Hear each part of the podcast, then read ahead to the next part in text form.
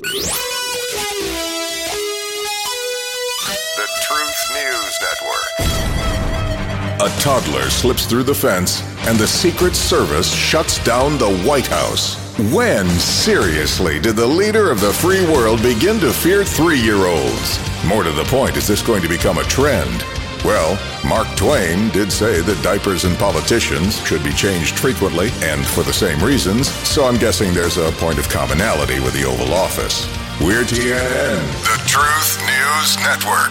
And unlike others, you can believe what comes from our leader, Dan Newman. uh, Pete Moss just doing a little bit of meddling this morning, wasn't he? We got to change our babies. And our leaders for the same reason. I don't know of a better way to describe what you and I are living in today. Hello, everybody, and welcome back to T N N Live. I hope you're having a great week. We're, gosh, already half gone. As many of you know, I've been out of the country for almost ten days, four of which was flying to and flying from um Zimbabwe, Africa, where I've been in meetings. You heard this show live from there. We'll be, over the next maybe week or two, we'll be talking about some of the really important pieces. I didn't go there on vacation. I went there for purpose. I went there for cause. And I'm going to share some of those things with you. But we have got to do some catching up today. We got a bunch that we need to visit about. And I got scolded the other day by none other than my wife. When I was in Zimbabwe, I talked about my favorite smooth jazz artist of all time. His name, Michael Franks. Many of you have heard of him. Many of you have not. Our two daughters call his music elevator music. And of course, they're much younger than we are. Elevator music doesn't mean today what it meant when we really thought it was cool, when we got on an elevator in a big building and they had music that you could listen to when you went from floor to floor. Boy, those times were innocent. Our parents could take care of us with a song playing in an elevator.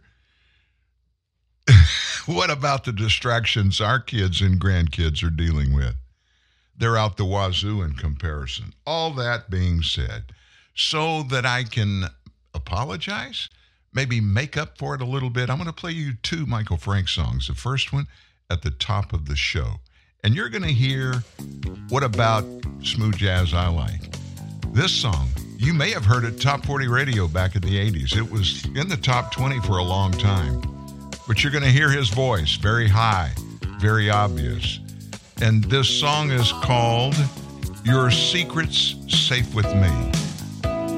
Just relax for a few minutes with me, okay?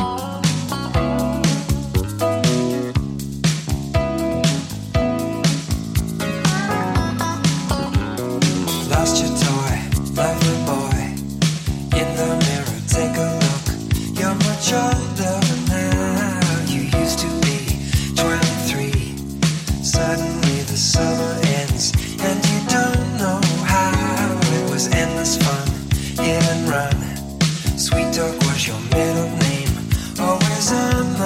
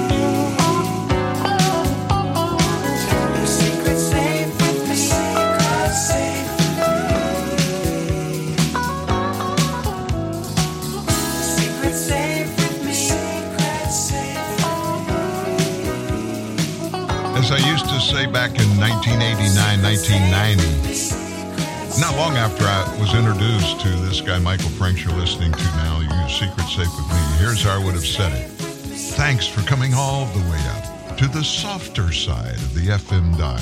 one oh seven point nine W T P I, Indianapolis. Yeah, that was the station that I worked at when this kind of music was going on. And it's memorable to me. I knew somebody, there would be somebody that would weigh in electronically during that song. And sure enough, it happened. My old musician buddy, James Posey, he said, I like that guy. And then he said, great driving music. Well, if you don't like it for any other reason than that, it's very calming kind of sound. And let me just give you a heads up as we move to the bottom of the show. I'm going to play another one of his big, big hits.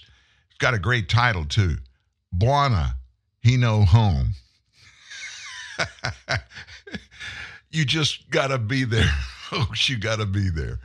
Yeah, I'm in a good mood. I spent twenty-two hours on a plane to get back here and get in a good mood, but it was all worth it.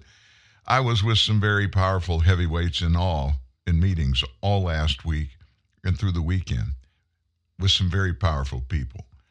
I'll tell you a little bit about some of it. One of the people that was there you've heard on our show four times, and that's Dunstan Teo. He is the founding manager of Bitcoin. He's from Singapore, Japan. Uh, Singapore, Singapore. I don't know why I said Japan. Singapore is its own sovereign country, and the city is the whole country. It's an island on the southern coast of Malaysia. So anyway, he was there. Another gentleman from South Africa, very plugged in, very wealthy, very great guy, person individually, as is Dunstan. His name was Leandro Samuels. And then Tom Dushel, longtime good friend of mine. He's from Denver, got into the ministry very young, and he's taken his family, built a family, and perpetuated that family in Zimbabwe, Africa. Pastors a huge church there. So I give you a little hiccup about what will be coming up in those conversations. In fact, Dunstan may join us later in the week. He left going back to Singapore, and he's got other travels that he's doing. I'm not sure where he is, but we're we're going to speak today. Speaking of speaking today, one of your favorites on this show, Steve Baker, will be here in our second hour. I know he's normally here on Tuesdays, but his schedule nor mine was conducive to that to happen this week. So he'll be here, and I know he's got some updates for you you don't want to miss. So that's at the top of the second hour. Now, you didn't straighten all this mess up in the U S while I was away. Why not? You followed down on the job. You were supposed to have it all back in tip-top shape. Barriers would go up at our southern border like the Constitution and federal immigration law says they should, and everything's operational, right? Well, it depends on who you listen to. If you listen to Homeland Security Secretary Alejandro Mayorkas, everything's great. Just go get some ice cream. You might see President Biden at the ice cream cone stand, right? Nope. You didn't fix it. The other thing, the John Durham report comes out while I'm away. I read the whole thing. Yeah, it was pretty shocking. It confirmed a lot of things. We're going to discuss some of those things, the highlights. But probably here and maybe Fox News and Newsmax are the only places you're going to hear anything about it. Any remaining shreds of integrity in the journalism industry, they're gone.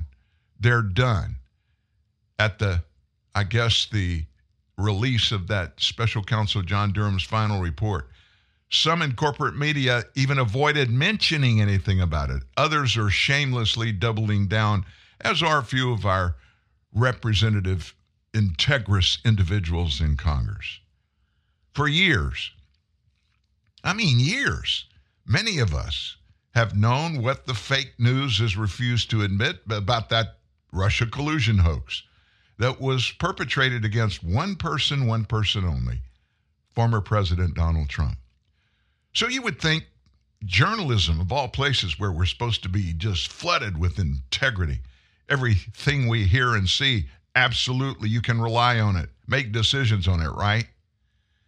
Well, instead of acknowledging their errors or even squirreling away a retraction of some kind somewhere within the folds of their newspaper, the Washington Post stood behind their Pulitzer Prize winning reporting that came out after the Russia collusion hoax. And they only further challenged on Monday the three hundred page report. A spokeswoman for the big paper in New York. Oh, by the way, it's owned by Jeff Bezos, Amazon Jeff Bezos. This spokeswoman said the Post stands by its reporting. She went on to talk about a review that was conducted by the Pulitzer Board that had concluded no passages or headlines, contentions or assertions in any of the winning submissions were discredited by facts that emerged subsequent to the conferral of the prizes. Now, you, you explain what that really means. It led Donald Trump to slam the Pulitzer Board, stating at the time the Pulitzer Board has taken away any shred of credibility it had left because of its response regarding the Pulitzer Prize for National Reporting, which was awarded to the New York Times and the Washington Post. And now we know their stories that won them the Pulitzer Prize, bald-faced lies. Instead of ad- acting with some integrity and giving us transparency, the Pulitzer Board is running cover for the biggest reporting failure in modern history, maybe in U S history. That's the fake Russia, Russia, Russia collusion hoax. New York Times hadn't said squat about it. Washington Post, as you just heard, they came out and they doubled down on stupid when they came out. Now, what's in the report? I told you I read it. I had twenty-two hours one way. Let me, let me just give you the path that I trekked. Marianne took me to Dallas, and I flew out Saturday a week ago from Dallas, eleven o'clock, I think, at night. And I flew nonstop from Dallas to Doha, Doha, excuse me, got to get them right, Doha, um, Qatar. I couldn't think of it for a second. Qatar or Qatar. They call it Qatar over there, like Elvis Presley's guitar. Most everybody else calls it Qatar. Anyway, flew there nonstop, changed planes, flew down to um, Zimbabwe, and I got to Zimbabwe Monday. Long flight, long time. Had a lot of time to read. Did the same thing coming back by the same route. All that being said, there is a, a lot, there's a plethora of very important things in that report, most of which were confirmed for those of us of the conservative ilk in that we could not make the pieces of the Mueller stuff. We just couldn't make it come together and make any real sense, especially in light of what was done. forty plus million taxpayer dollars. Robert Mueller, he engaged about twenty of the nation's top far-left attorneys with a bevy of staff, and they went through piles and piles of evidence, personal testimony, documents over and over and over, and came back with very little. Came back with a lot, as we found out in the Durham report, but none of it intimated that Donald Trump had any kind of wrongdoing connections with Russia. It's a three hundred page report. And here's, the, I'm going to quote the conclusion it came up with. Based on the review of Crossfire Hurricane and related intelligence activities, intelligence in this context, folks, is a faux pas. In other words, it doesn't fit. It was gossip. Anyway, the report says we conclude that the department and the F B I failed to uphold their important mission of strict fidelity to the law in connection with certain events and activities that are described in the report. And it continued. Our investigation also revealed that senior F B I personnel displayed a serious lack of analytical rigor. That phrase blew my mind. Analytical rigor towards the information that they received, especially information they got from politically affiliated persons and entities. And that was referencing the Hillary Clinton campaign funded Fusion G P S P dossier. Remember, alleging collusion that the F B I relied on to investigate Trump. And the P dossier was the one about the prostitutes and Donald Trump. all getting on the bed in the suite in Moscow where reportedly the Obamas slept when they were there, and these hookers were peeing on the bed. Wasn't true. How could anybody, how could anybody with any kind of honesty or integrity float out a lie like that and cram it down the throats of tens of millions of Americans? And what Americans are so gullible to believe the people that shoved it down our throats? Those are a couple of questions you need to answer for yourself. Durham said that before the allegation, it came from that Australian diplomat that Trump and his campaign advisor, George Papadopoulos, told him the Trump campaign had dirt on Clinton. There was no evidence of any Trump campaign collusion with Russia.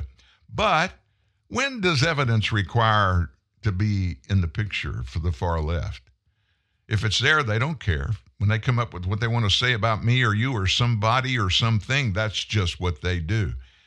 But despite this unevaluated intelligence information, the F B I swiftly opened an investigation known as Crossfire Hurricane. Now, Durham, we were told from the beginning, this is the guy. This is the guy, the god, basically, of Washington, D C political honesty, integrity. You conservatives, you just shut up and sit down. He's going to bring us facts. Wait. Well, that's what we've done. And now that his three hundred page list of facts comes out, now they're telling us, oh, this is nothing more than political thuggery. None of it in it is true. And it's very obvious to me with the players that have come forward that are screaming and hollering from the mountaintops how unethical, how incorrect Durham's report is. They're doing it in tandem with each other. Think about it. Think about who's been out there barking this on the on the trail. And it is now the campaign trail. Just thought I'd remind you of that. So who are some of the ones? I'll bring back some dirty memories for you. In particular, Deputy Director Andrew McCabe, Deputy Assistant Director for Counterintelligence Peter Strzok, they are the ones that opened Crossfire Hurricane immediately. Strzok, at a minimum, had pronounced hostile feelings toward Trump. The matter was opened as a full investigation without ever having spoken to the people who gave the information on which they opened the investigation.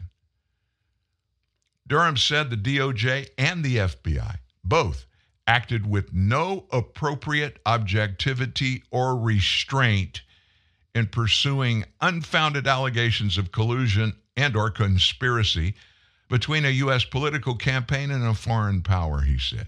He also said F B I used a different standard when it came looking at Clinton's campaign. The speed and manner in which the F B I opened and investigated Crossfire Hurricane during the presidential election season, based totally on raw, unanalyzed, and even uncorroborated intelligence, that also reflected a noticeable departure from how it approached prior matters involving attempts of foreign election interference plans aimed at the Clinton campaign. Okay. The Durham report's finally in. The facts are there. And of course, if you disagree with the findings that are reported, you're going to say they're not factual. And of course, what's happening is those that are saying it's not factual aren't backing up what they're saying. It took six years.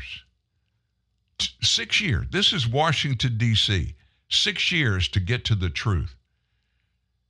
And yet, my wife reminded this to me yesterday when she picked me up in Dallas.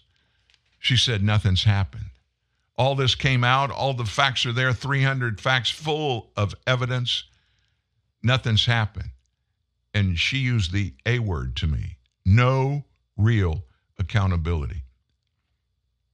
In fact, the key players in this charade continued to claim their politically motivated efforts were justified. One, this won't surprise you, U S Representative Adam Schiff from California being among the usual suspects. He insisted back in twenty nineteen, we played it here for you over and over again, that there was, quote, ample evidence of collusion in plain sight. And he repeated it ad nauseum on cable T V news and social media, and still is. I'm going to quote the most integrist, honor, honest member of Congress I know, Adam Schiff, better known as Shifty Schiff. Here's what he said yesterday. The Durham investigation was flawed from the start. It began for a political purpose to satisfy Trump. It resulted in two spectacular failures at trial and ended with nothing to show for four years of effort. Bottom line, F B I had a good reason to investigate. Durham didn't. That's Adam Schiff. And then former F B I Director Andrew McCabe, who signed off on a false FISA warrant, knew when he signed off on it, the information included in that warrant was not true. He responded to Durham's report to say it was never a legitimate investigation.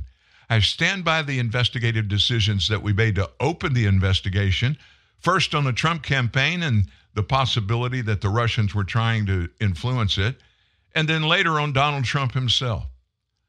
And by the way, just a reminder, McCabe was fired after he lied about leaking all of what came out to the media.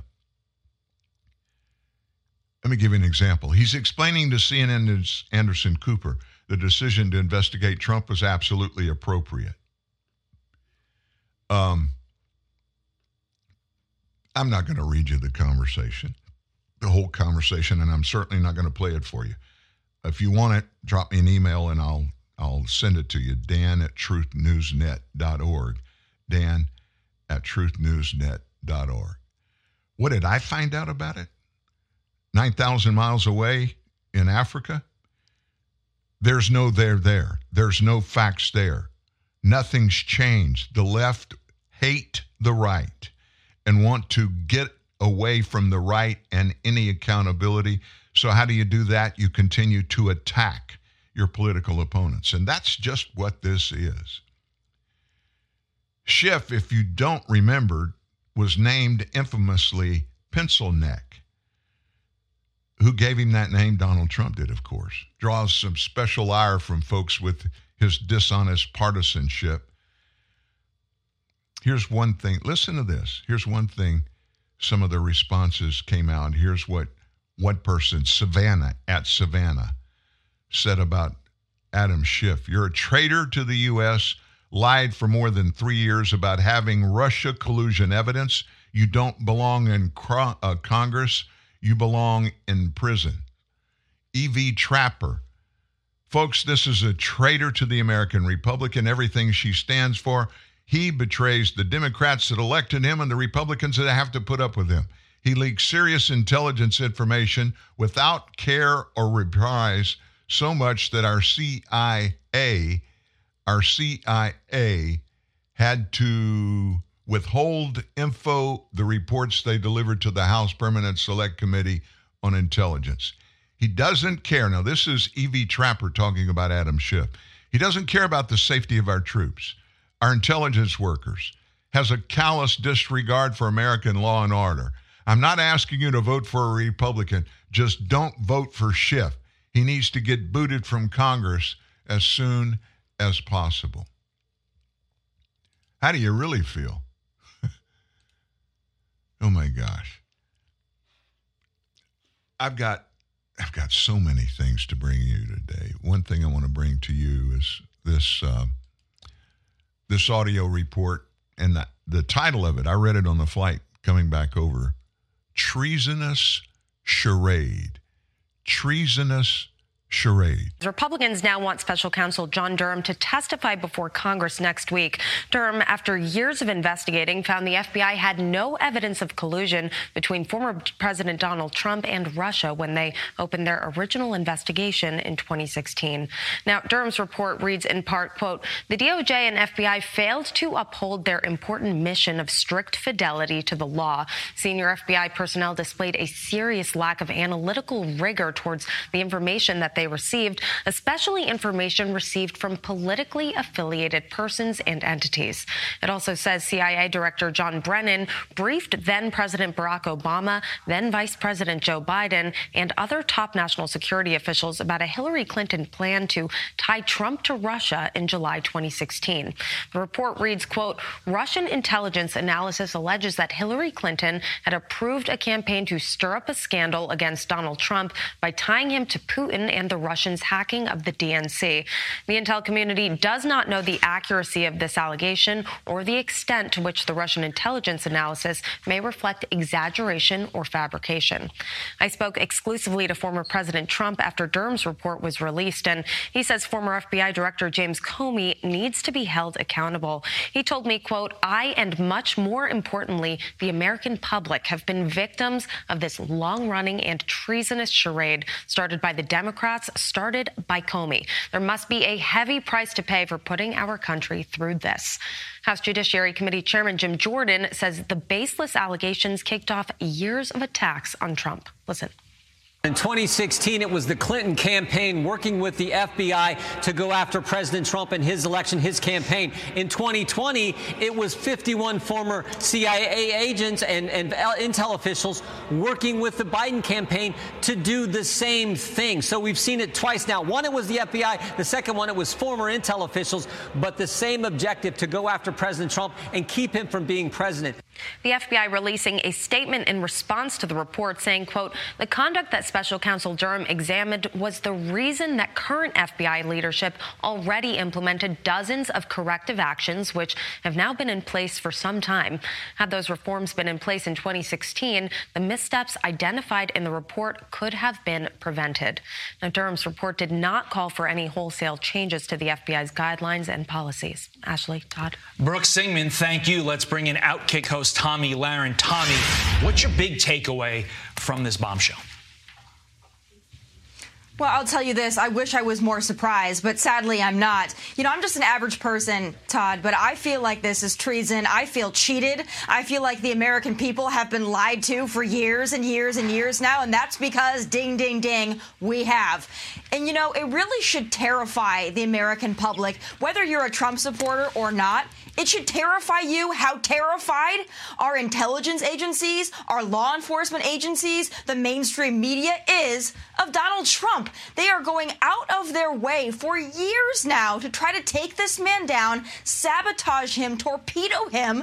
And it is absolutely mind-boggling to me that our law enforcement, our intelligence agencies are working on behalf of the Democrat Party and not the American people. This is an absolute and utter outrage. And as Congressman Jim Jordan correctly laid out, in twenty sixteen, you had Russia, Russia, Russia. That lasted through the entirety of President Trump's first term. Then in twenty twenty, you have the Hunter Biden laptop cover-up.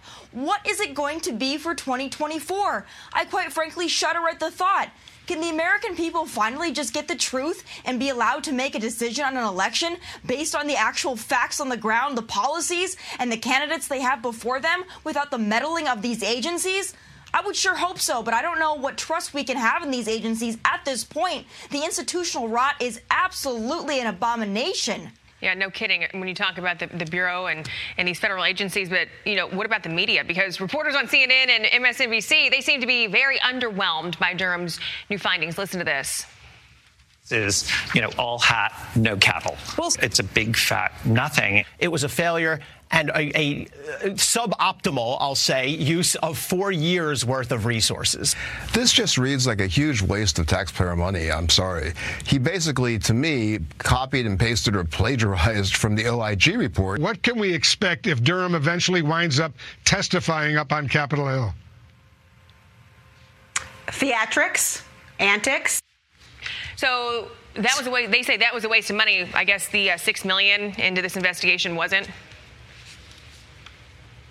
Yeah, again, when they're talking about a waste of money and resources, I think they were talking about the Mueller report and Russia, Russia, Russia. But no, once again, they are talking about the actual diligent work of those that want to preserve our constitutional republic. But the media is complicit in this. They are colluding in this. So do I expect anything? Do I expect them to hand back their Pulitzer Prize and everything that they have gotten because of their reporting on Russia, Russia, Russia? No, absolutely not. But the American people, I believe, are smart. I believe they are sitting back and they are watching, and they want to see some consequences. Consequences. They want to see some accountability. For once, it would be nice to get that. Yeah, the Mueller probe was thirty-two million dollars. Mm. So you want to talk about a waste there. Yeah, and the threat to democracy, people that you just saw on your that. screen there, they have no problem with any of this, which is just absolutely dumbfounding.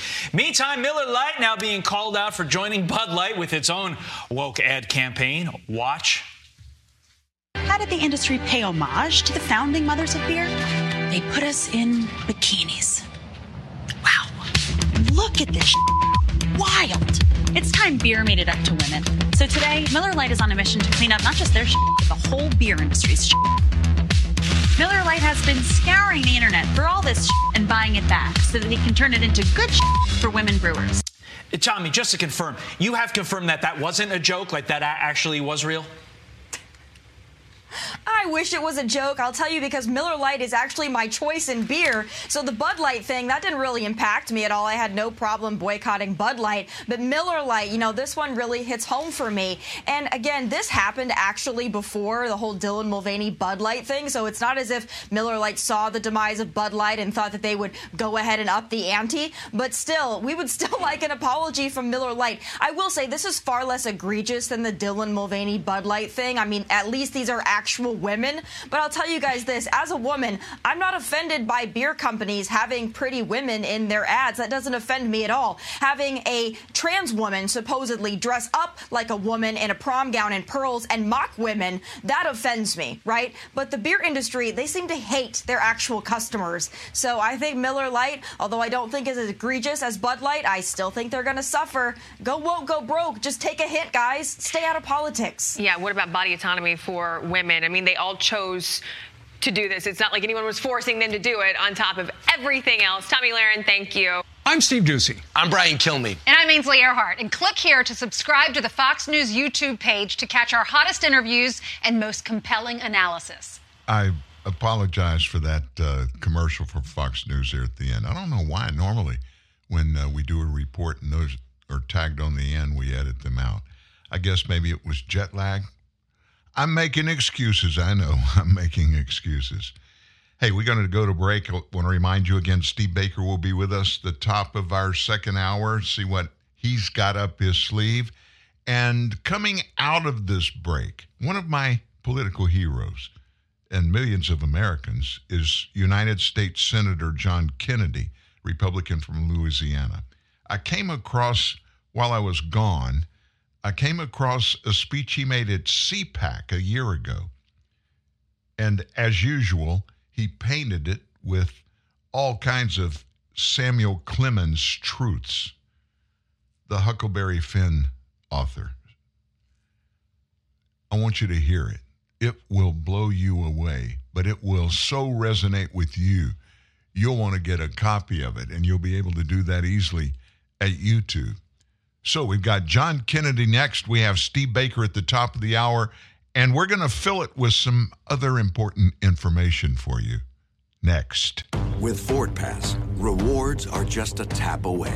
Whether it's using rewards points toward things like complimentary maintenance or for vehicle accessories. And with Ford Pass, a tap can also get you twenty-four seven roadside assistance. And lock your vehicle. Only Ford Pass puts all this in the palm of your hand. Ford Pass, built to keep you moving. So, Miss Harris, what makes you think you're a good fit with us here at Schmidt, Starks and Sopransky? Oh, sir, there are so many reasons. I specialized in research and theoretical studies for several years at the Southampton Institute, mm-hmm. preceded by intensive graduate studies at Syracuse. Certainly, my skills are well suited for a position here at Schmidt, Starks, and Sopransky. Oh, thanks. A job interview and a root canal on the same day. Want to get away? Get the heck out of there with Southwest Airlines. Fly coast to coast for ninety-nine dollars or less by November third. It was nice meeting you, sir. Yes, we'll get back to you soon. Soon. Southwest Airlines, a symbol of freedom. Call one eight hundred I fly S W A. No way. Taco Bell's Toasted Cheddar Chalupa is back. Are you thinking what I'm thinking? They, they toasted six-month-old aged cheddar, cheddar right onto the shell of a chalupa. That's genius, no delicious, no both, and now comes in a box with a crunchy taco, cinnamon twist, and a medium drink? Whoa. Oh, sorry, this is this is my stop. Oh, uh, cool. We're all thinking it. The five dollar Toasted Cheddar Chalupa box is back. Only at Taco Bell. At limited participating U S locations for a limited time only. Contact local store for prices, hours, and participation, which vary. Tax extra. Drinks excludes freezes.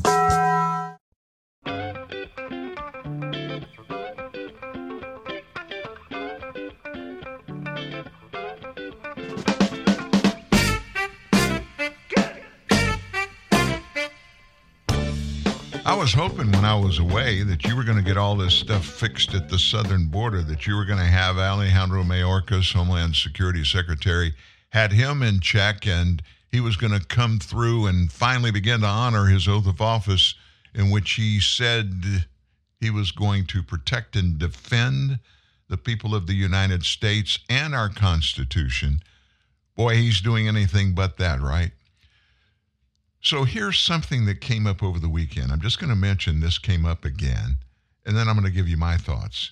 Impeaching Alejandro Mayorkas. We're told it's back under consideration. Several folks on the House Judiciary Committee, one of them is our Congressman Mike Johnson, who you hear here regularly.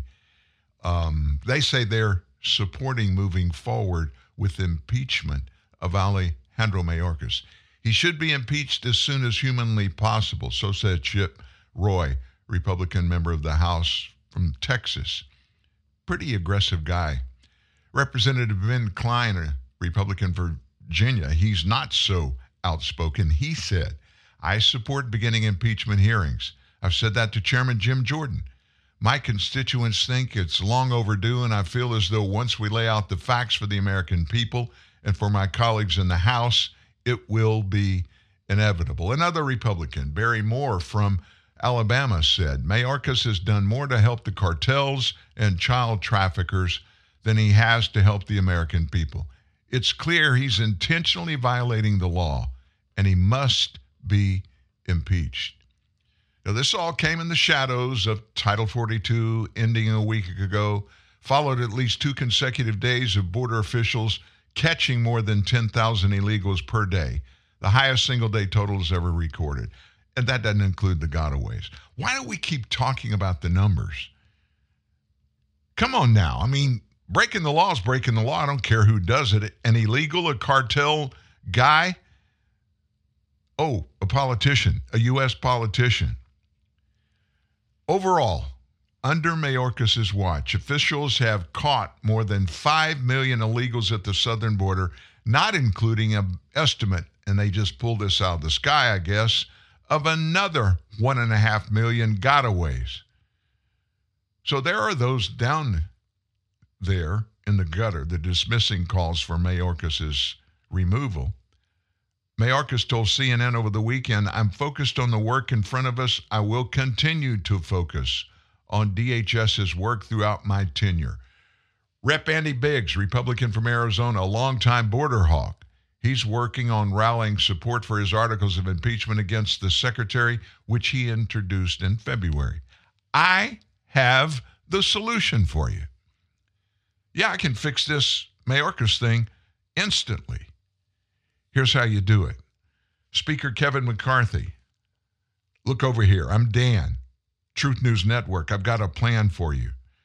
Tell Biden absolutely no debt limit increase until the guy who's spending single-handedly more of Americans' taxpayer dollars, that would be Alejandro Mayorkas, until he's fired.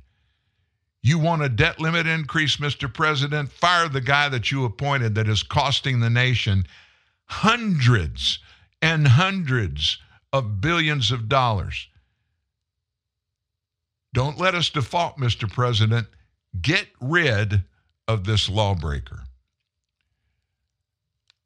Biden said from the beginning, I'm not going to negotiate on a debt limit increase. I demand a clean debt increase order. In other words, give me a blank check. I'm going to spend it the way I want to, and you'll have no say-so, and that's okay. Don't worry about it because I'm Joe Biden.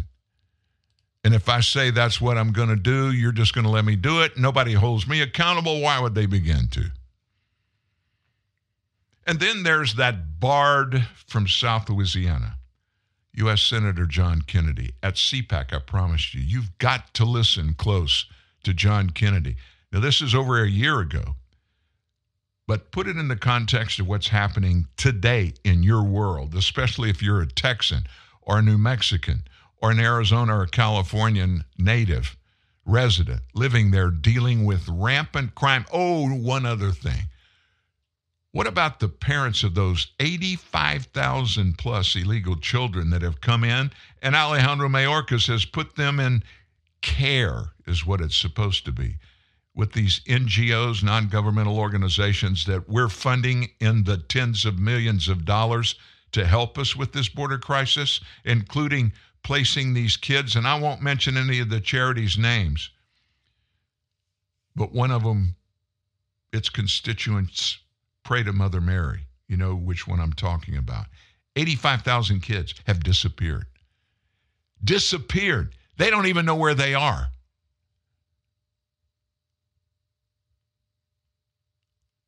John Kennedy didn't mention that specifically in this speech, but he included a bunch of other things. Here's Senator Kennedy.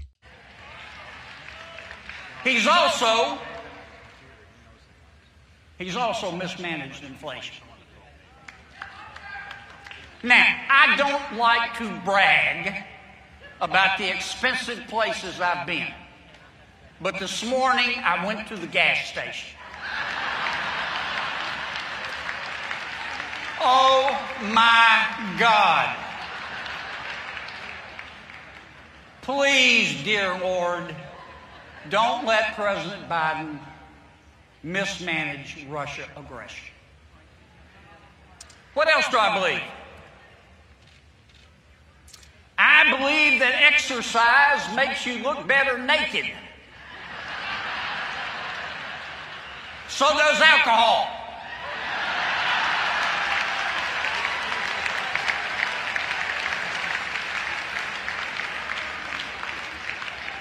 I don't know how that one got in here. Just... I believe that no parent, no parent should be required to send their child to a failing school. I believe that no parent, no parent should be required to send their child to a failure factory where violence is common and learning is rare. I believe in the dignity of work.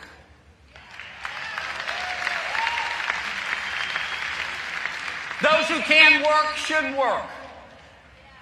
Welfare for able-bodied people should be temporary. Welfare should be a bridge, not a parking lot.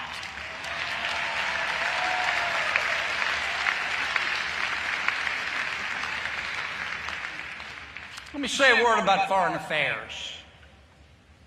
That's on our minds today. I believe that weakness invites the wolves. Now, I don't know what this is. If I make it to heaven, I'm going to ask. But there's some people in this world. They're not sick. They're not mixed up. They're not confused. It's not that their mama or daddy didn't love them enough. They're evil. And some of them run countries.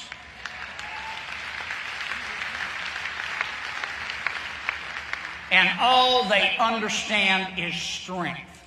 We must be armed for peace.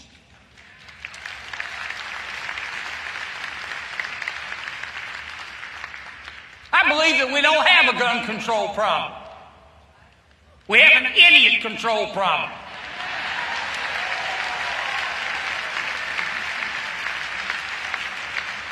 Here's some free advice, friends. If the government ever tells you you, you, you can't own a gun, buy two.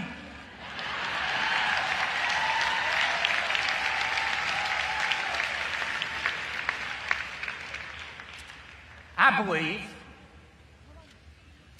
I believe that if you hate cops, just because they're cops, the next time you get in trouble, call them a crackhead.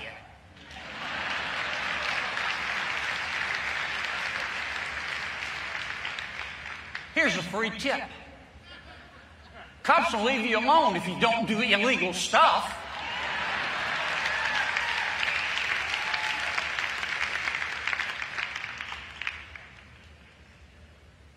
I believe in life.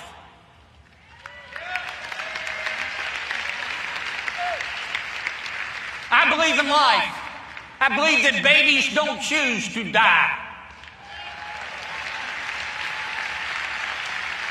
And I believe that we need to defend those babies, those little lives, every single day. Every single day.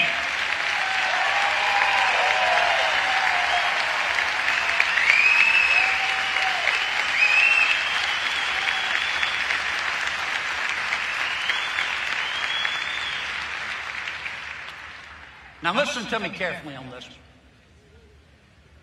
Hear me out. I believe that America is not perfect, but we are good. Like every other culture in the history of humanity, America caught the disease of slavery, but we beat it back. And we passed civil rights laws in eighteen sixty-six, eighteen seventy-one, eighteen seventy-five, nineteen sixty, nineteen sixty-four, nineteen sixty-eight, nineteen ninety, and nineteen ninety-one, and I'm probably leaving some out. The truth is that most Americans don't think that much about race. They think about character. And they understand that souls have no color.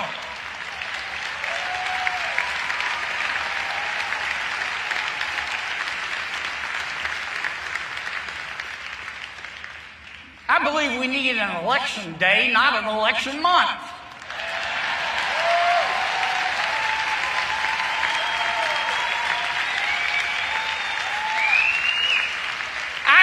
You should have to prove you are who you say you are when you vote.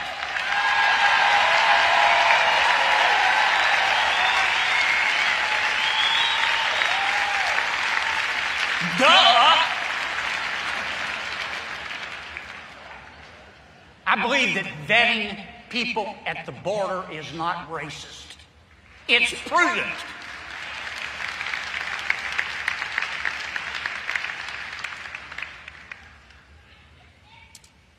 I believe that Arlington National Cemetery. Have you been? If you haven't, go. If you've been, go twice. Go again. I believe that Arlington National Cemetery contains four hundred thousand reasons why you should stand your ass up for the national anthem.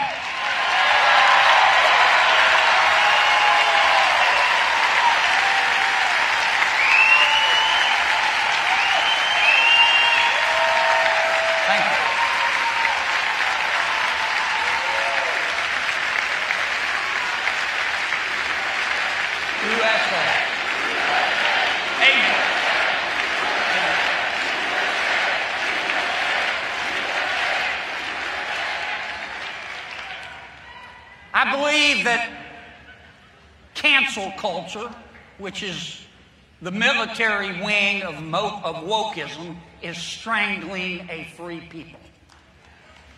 You are not free if you can't express yourself. You are not free if you cannot say what you think. I believe that the nauseously woke Washington insider elites, the permanent Washington types, You know what I'm talking about. The vanilla soy extra foam latte crowd that lives in the Georgetown condos with the important art on their walls. Don't respect our ideas. They don't care what we think. And they believe they're better than us. Like I said, folks, you can't fix stupid, but by God, you can vote it out.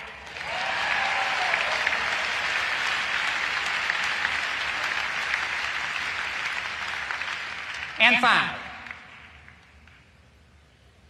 I believe our future can be better than our present or our past. I do.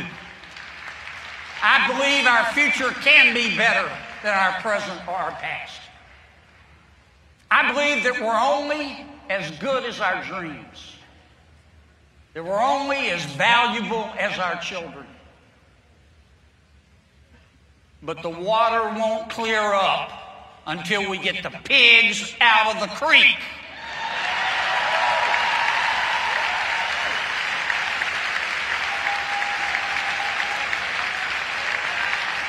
Help me do that.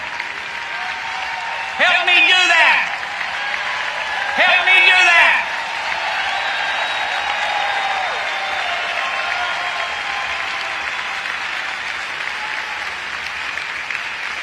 I love this country.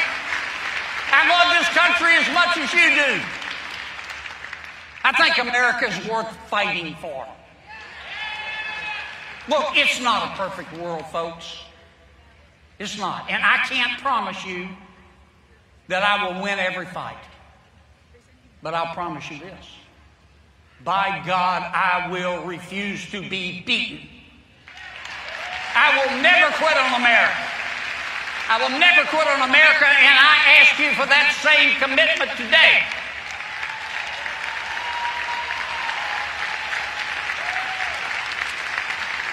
One more thing, and then I'm really done. There's one more thing I believe. I've said it before, but I'm going to say it again. I don't hate anybody. I look for grace wherever I can find it. There's always something on God's green earth for us to be thankful for. I believe that love is the answer. I do. I believe that love is the answer. But you ought to own a handgun just in case.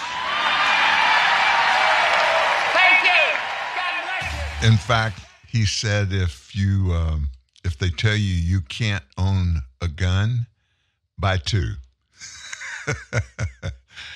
Is he full of sound bites? I can't believe anybody doesn't include the stuff, the content that he comes up with in all kinds of political situations. But everything he said applies to where we are right now today. Everything he said. And that was at C SPAN. Back a year ago.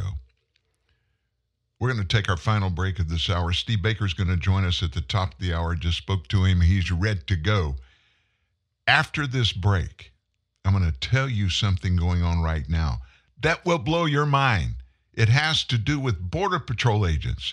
Have you had this thought, this question ever? How do they decide what to do with those, all of those people that come across when they come across? Everybody didn't go the same place. Everybody's not treated the same. How do they figure out what to do with whom and why? This will blow your mind. Here's the latest traffic report. Looks like miles of trouble-free driving with Napa Auto Parts. Your local Napa Auto Parts dealer in Modesto has a full line of quality parts for your car or truck. Napa Auto Parts keeps America running, and Modesto Auto and Truck is ready to keep your vehicle running in tip-top shape for years to come. So if you think your car or truck needs help under the hood, think of Napa Auto Parts at Modesto Auto and Truck Parts, nine twenty-four G Street in downtown Modesto, five two nine, eight three four two, five two nine, eight three four two. American Ladders and Scaffolds. Deal with the experts. Scaffolding rental and setup, installation of truck racks, Lear truck caps, tonneau covers, and van shelving, foam protection, ladder and scaffold training and inspections, Little Giant Ladders, custom access ladders and guardrails for commercial buildings. American Ladders and Scaffolds. Delivery everywhere, every day. American Ladders and Scaffolds. We take you higher. We take you higher. Papa John is not interested in quality. He's obsessed with it. Because Papa John's a pizza maker. It's what he does. That's why you've got Papa's Quality Guarantee, signed by the man himself. Love your pizza, or we'll deliver another absolutely free. It's my guarantee. Better ingredients, better pizza, Papa John's. And right now, save twenty-five percent when you spend twenty-five pounds or more online. Enrique Santos for Taco Bell. The toasted cheddar chalupa from Taco Bell is back, and I know what you're thinking, because I'm thinking the same thing. Did they really toast six-month-old aged cheddar right onto a delicious flaky chalupa shell again? Yes, they did, but now it's even tastier. It comes with a crunchy taco, cinnamon twist, and a medium drink, all in a five dollar box. That's right, all that for just a little cheddar. But don't forget, it's back for a limited time. The five dollar toasted cheddar chalupa box, only at Taco Bell. Too much spin on your plate? How about a diet of truth? The Truth News Network sets your table. And here again to serve it up is Dan Newman. I told you, going into the break, I was going to blow your mind about some southern border stuff. Ask, I'm going to ask you a question. What do you think and how do Border Patrol agents, what they come up with to determine what is going to happen to these people that come into our southern border? Well, you won't get this information on the Homeland Security website. You're not going to find it on the Border Patrol website. We found it through a leaked memo. Here's what they do. Border Patrol agents fill out a checklist. This checklist and the way they fill it out decides which migrants are released into America and which are not. That's according to an internal U S Customs and Border Protection memo and the checklist that was found by one news agency. It was attached to a December twenty twenty-two email for safe community release. And it states that in order to make these community uh, releases of immigration and custom enforcement, that's ICE, and those N G Os, must lack space. Border Patrol facilities must exceed capacity in order to allow for the release of these migrants, and the number of migrant encounters surpasses ICE and N G O capacity on a daily basis. Border Patrol is required to meet all of the aforementioned criteria before they make any single release.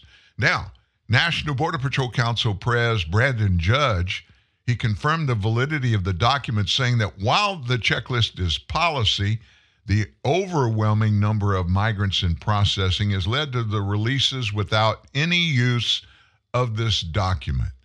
This is policy that is supposed to be done. Whether it falls through the cracks because of how busy we are, certainly things will fall through the cracks. That's Judge speaking. Federal authorities at the southern border recorded, now that's recorded, more than three point six million migrant encounters between October of twenty twenty-two and March of twenty twenty-three, more than three point six million. It's not since Biden's been president. It's from October twenty twenty-two until March of twenty twenty-three. We officially have an illegal immigration problem that is of epic proportions, and it's changing our nation. And not only is it being perpetrated, it's being allowed and actually is being pushed. Not as an option, but as the only way. This is how. They could write a manual on it. This is how you increase the permanent Democrat Party in America. Just let anybody come in and make them believe when they come in, you're going to pay for their housing, their food, their clothing, their health care, their education, everything. And then, of course, you spend the rest of your time convincing them.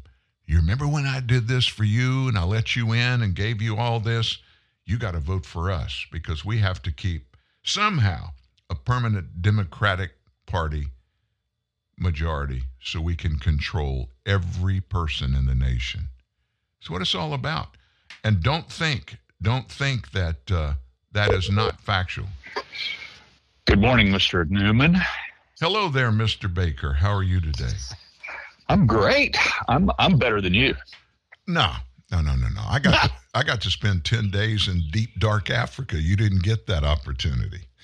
No, but I've spent the last five days staring at this beautiful lake in Wisconsin that my uh, wonderful friends up here have allowed me to inhabit their their place, and they give me this beautiful deck here, and I come out and I and I literally so this becomes my office every single day while I'm up here, and uh, so I'm I'm working on my cup of coffee. I'm staring at the the, the lake and the and nature, and I've got my first cigar of the day going. Uh, so yeah, I'm doing better than you.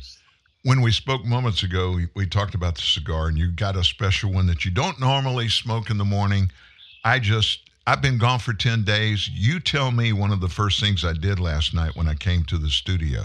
It's where I keep my uh, end table humidor. What's the first yeah, thing I yeah, did? Yeah, yeah. What's yeah, that? You showed it to me. what What did I, ha- I've been gone ten days. You're a cigar aficionado. Right? I am too. What did I have to do? Well, you had to get one and go to the go to the back porch, right? That was after I replenished to make sure that they didn't get too oh. dry while I was gone. I've got a thousand cigars got- in there, and I I can't. People that know how much I love cigars, they cannot not send me cigars, good ones too. Uh, I think. Hey, hey, oh. Put me on that mailing list, would you? Oh, the ones that's going to send me cigars. Okay, I'll put right, you on right, that. right, yeah, yeah. Because I, I need. I, yeah, that's it. It is. It is unfortunately my most expensive uh, habit. My most. Uh, uh, my. It is my vice, and I have. Uh, I. I hate to. I hate to admit it, but you know, I. I sacrifice a lot of other um, things in life so that I can. I can have. Uh, a, nice cigars and not the, you know, the cheap, uh, you know, the stuff that uh, George Burns used to smoke that cost him about thirty cents a piece. Yeah. Yeah. Well, I, I, I'm in the same habit you are. Mine are, mine are good. Uh, you know, I, I don't think we're supposed to be talking about our cigar aficionado is, issues today. I think we have maybe just one other thing that others people might think might be a little more important than our cigar habits. We have to lighten it up, though, Dan, because, I mean, I've been listening to your show today, and I've been listening to and watching all the things about the Durham report. And as you rightly pointed out, just like just like your lovely wife said when she picked you up in Dallas at the airport, you see, I was listening, is that there is there's no doubt that despite the absolute proof that's revealed in this Durham report, there is no way it's going to have the impact, the resonance, and that we're going to get the results from it that we want, that we desire, that we deserve uh, as the American people. Because, as you've heard me say already a hundred times on this program, if the New York Times, Washington Post, C N N, A B C, N B C, N B R, N P R, et al., if they don't say it, it didn't happen. And they and believe that. This, they believe the, that. They believe yes, that. That's right. All they all they have to do is just go on the air and say the exact opposite of what the report says, and that's it. Closed case. Because because their followers, their grassroots supporters, are not going to do what you and I do and what so many others on our side do, is we're going to go back and we're going to peel back the layers and we're going to look and we're going to actually read it.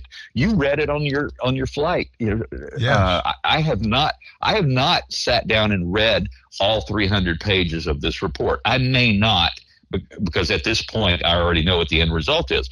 But I'm that guy, as you know, who when, when Congress writes a twenty-two hundred page um, health care bill called, you know, uh, Obamacare, or they write a four thousand uh, uh, page bill that they call the Inflation Reduction Act, I'm that idiot who sits down and reads those things. Well, and, hey, the only reason I read three hundred pages was because I had twenty-two hours on one leg yeah. of my flight, so I had a right, little time right. on my hands. And it did not reveal anything that you and I didn't already know. Here's no. Steve, here's the thing that just, I can't get out of my crawl. The thinking if there is such a thing on the left, the far left especially, the thinking about us, the American people, and how we factor into this thing, government of, government by, and government for the people, how they really, in their hearts and their operational procedures, what they really think about us. People like Adam Schiff. I can yeah. name you another dozen of them. They just, they just all came out after the fact. They're in lockstep, every one of them. It's like every morning they get on that phone call that I know actually exists, where far-left media people are invited to get on there early and compare stories they're going to cover for the day. It's like Adam Schiff and everybody else on the left, even Nancy Pelosi. They all get on the call every day. You won't hear them do an interview without saying something no. like what they're saying now, which is it's nothing. There's no there there. There's no right. truth there. And they don't explain a thing. You know why? Because they don't have to. Democrats in large percentages, they turn to the left stream media and follow everything because they've swallowed it hook, line, and sinker. And it doesn't matter if it even makes sense. So they just come out now and say, oh, there's nothing to it. What about them? What about them uh, Denver Broncos? I mean, it, it's like it's just one sentence of a life where it is consuming the lives of hundreds of millions of Americans, and they just diminish it. It's like if we don't think about it, we don't talk about it, nobody cares. That's exactly right. And and that is, as I said before, and as you've eloquently stated right there, is that all they have to do is go to the airwaves. All they have to do is, is sit on the panel of their favorite M S N B C host show and say the opposite of what we know to be true, and therefore what they said now is the gospel truth to their side, and then that's it. And and this is what, of course, really frustrates individuals like you and me, is where is the G O P? Why are they not screaming bloody murder? Why are they not then doing an equal and opposite reaction, going to the airwaves, pounding their fist? I mean, we, we just played, you know, uh, Senator Kennedy's speech from C PAC. How come we don't have hundreds uh, Kennedys going to that and pounding on that and saying, you know, we've got to we've got to fix this. This is not true. This is not what happened. This is not what that report says. And and we're seeing we're seeing that all over the place, as you know, just two weeks ago. And I don't I don't remember if this was before I I uh, before you ran off to Africa uh, to play around for whatever whatever you were doing for ten days. I'm not there. telling you. Uh, I know you haven't told me yet. It's driving me crazy. But whatever, I can't remember. But you know that I met with uh, Representative Jim Jordan and Representative Mike Johnson there in Shreveport. Uh, I can't remember whether that was the day you left or you left the day after. I think you left the day after, didn't you? Yeah, it was and, actually. It was and, actually. I didn't go to the thing you went to because I was leaving. It was two days before you left. Before I left. Okay, but the right and and and it was stunning. And I don't know if you, you and I have had the opportunity to be able to talk about this or not. But I I had what I called my thirty second pitch ready, and I had a two minute you know pitch ready. I thought that at the most, I might get a handshake and a brush off or a polite pat on the head. As it turned out, I ended up getting over ten minutes with each of the congressmen separately from one another, and, ha- and was able to engage them directly and was able to challenge them with the very specific things that I've been working on for so long. And, and, and of course, you know what those are, and most of your listeners do. And I was able to talk to them very pointedly about our needs and expectations from them. And I thanked them for the good work that they're doing. And I was polite. I, I, I certainly, you know, I was a guest and I wasn't rude. But, but I said, but with all due respect, Congressman, I can't do my job without your help. I can't do my job. I, I told him, I told Jim Jordan, I have two stories right now I cannot tell without your protection. I have a dozen United States Capitol Police officers who are willing to come forward to a microphone. I mean, they, they are willing to do a joint press conference, come forward and detail why, why they believe that they were set up on January sixth, twenty twenty-one, and how. and the evidence that backs that up. But they can't do it without the protection of Congress.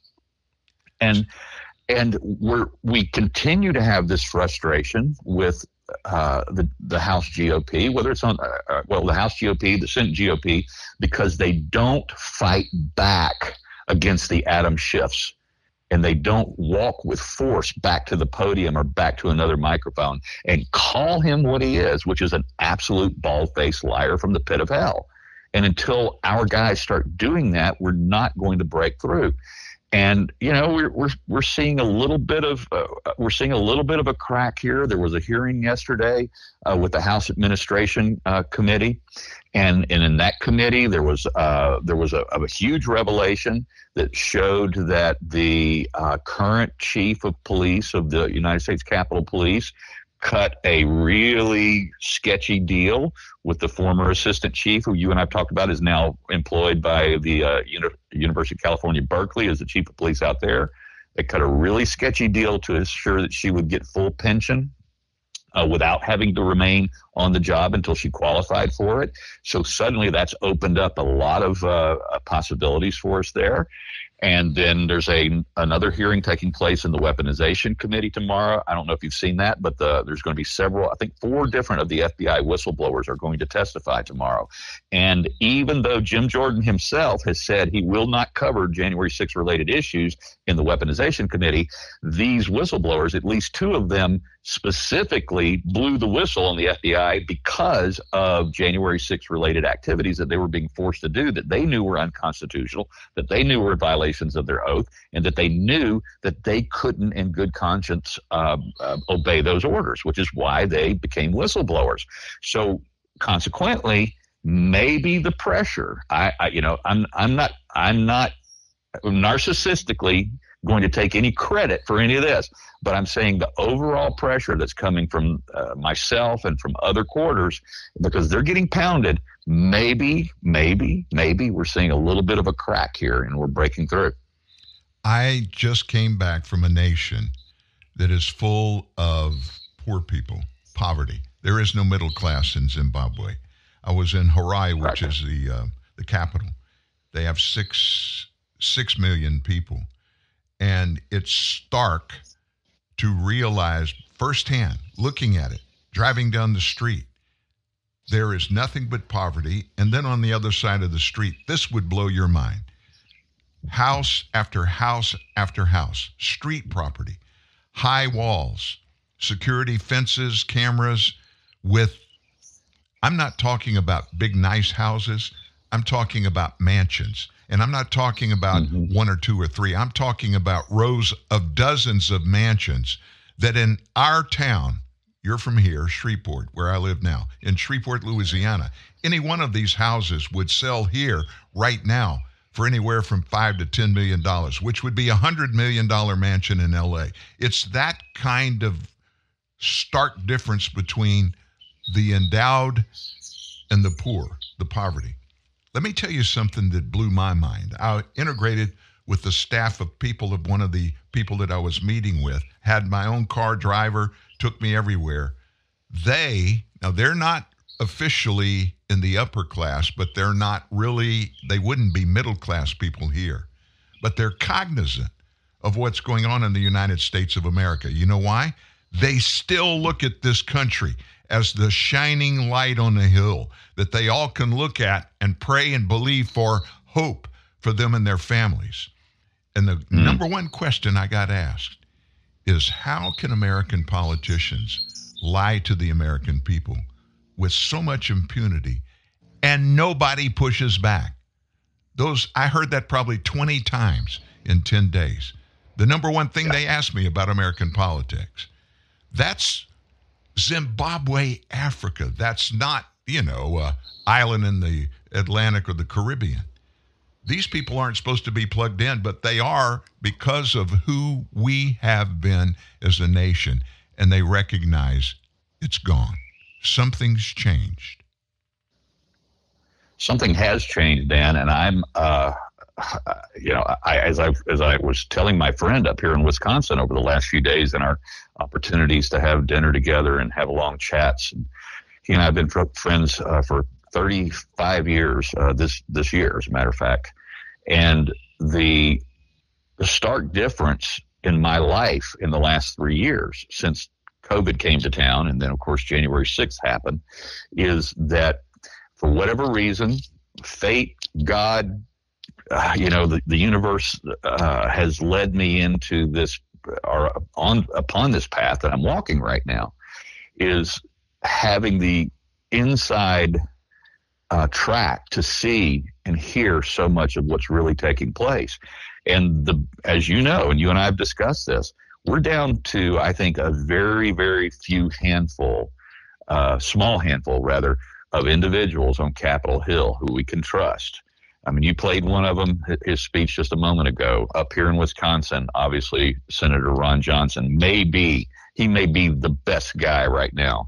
Uh, I would say he and, and Senator Rand Paul from Kentucky are two, two that I uh, trust implicitly. And then there are, of course, uh, another small handful in the House. But there is so much moneyed interest, interest, so much moneyed power and control over even what we would deem to be, or we would assume to be, or hope to be the guys on our team, that um, we can't trust what they're uh, what they're doing, what they're saying, and how they're voting. We have to watch. I mean, we can't. You know, it's like my one of my favorite songs by the the, the band Rush is "Show Me, Don't Tell Me," and and that's what I am, that's my theme song right now with these guys. Whatever conversation I have with them or their staff members, show me, don't tell me. Because, and because, that, you, go ahead, finish. Go, go ahead. ahead there. No, what I was going to say. Because that's what. The, it's your do turn. It for me. Go, man. Go. It's your turn. You go. Yeah, no, if, if, if we don't, if we don't get that example, if they don't lead by example with their deeds and not their words, this republic is lost. And that thing that you saw in Zimbabwe is not, you know, that's that's as stark a contrast as you can get. You know, I'm, I, as soon as you started talking, I was thinking about the difference between Spring Lake and Cedar Grove and yeah. Shreveport. That's a yeah. pretty stark. That's a pretty stark difference, but yeah. not quite as extreme as what you just saw. But the but the point being is is that that's where we're headed, is the elimination of the middle class as their policies that are coming from the quote-unquote great reset left, from the progressives, from the commicrats is, is, is a phrase I'm, I'm, I may do- adopt here now, because that, that's what the, the Democratic Party now is. It's a neo-communist party. There's just no no ifs, ands, or buts about it, and they don't even push back about that anymore. I mean, we call them that every day, and they don't, they're like, eh, they shrug their they shrug their shoulders. The point being is is that if we don't push back, and our team and our guys and the guys we send to Washington don't put, push back, we're going to see that difference between Spring Lake and Cedar Grove, or that difference between what's across the street in Zimbabwe from each other. We're going to see that here in the United States, because that's exactly where we're headed right now. A couple of things I want to I want to bring out for our people that are listening, and our audience is another one of those large ones. Thanks, I guess, for me being gone a while and you being back, and the controversies that are coming up every day, that there's a new one every day, almost three hundred days of the year. But the latest is really, it's it's ringing at home with so many Americans. People are now finally realizing realizing we got trouble. Uh, as you know, I have a Mike Johnson, Congressman Mike Johnson. He's on the Judiciary Committee. He he's one that was here. In fact, it was a fundraiser for him that you attended a couple of weeks ago. And he and I right. talk regularly. And I've asked him years ago when he first first ran, I think he's in his third or fourth term now. Um, I asked him, I said, why? Why are you doing this? And tell me, why is it such a big deal? And he, he explained how it breaks down. If you want a, a nice committee hearing job, you get that from your party if they win the spots to be able to pass them out, by raising money to help the Republican Party and to help them in election season. And I, I yeah. started to get him to give me the numbers. It's staggering what they have to do. And then I segued into, why would you do that? And he said, it's one of the hardest things I've ever done. And he's a very successful attorney.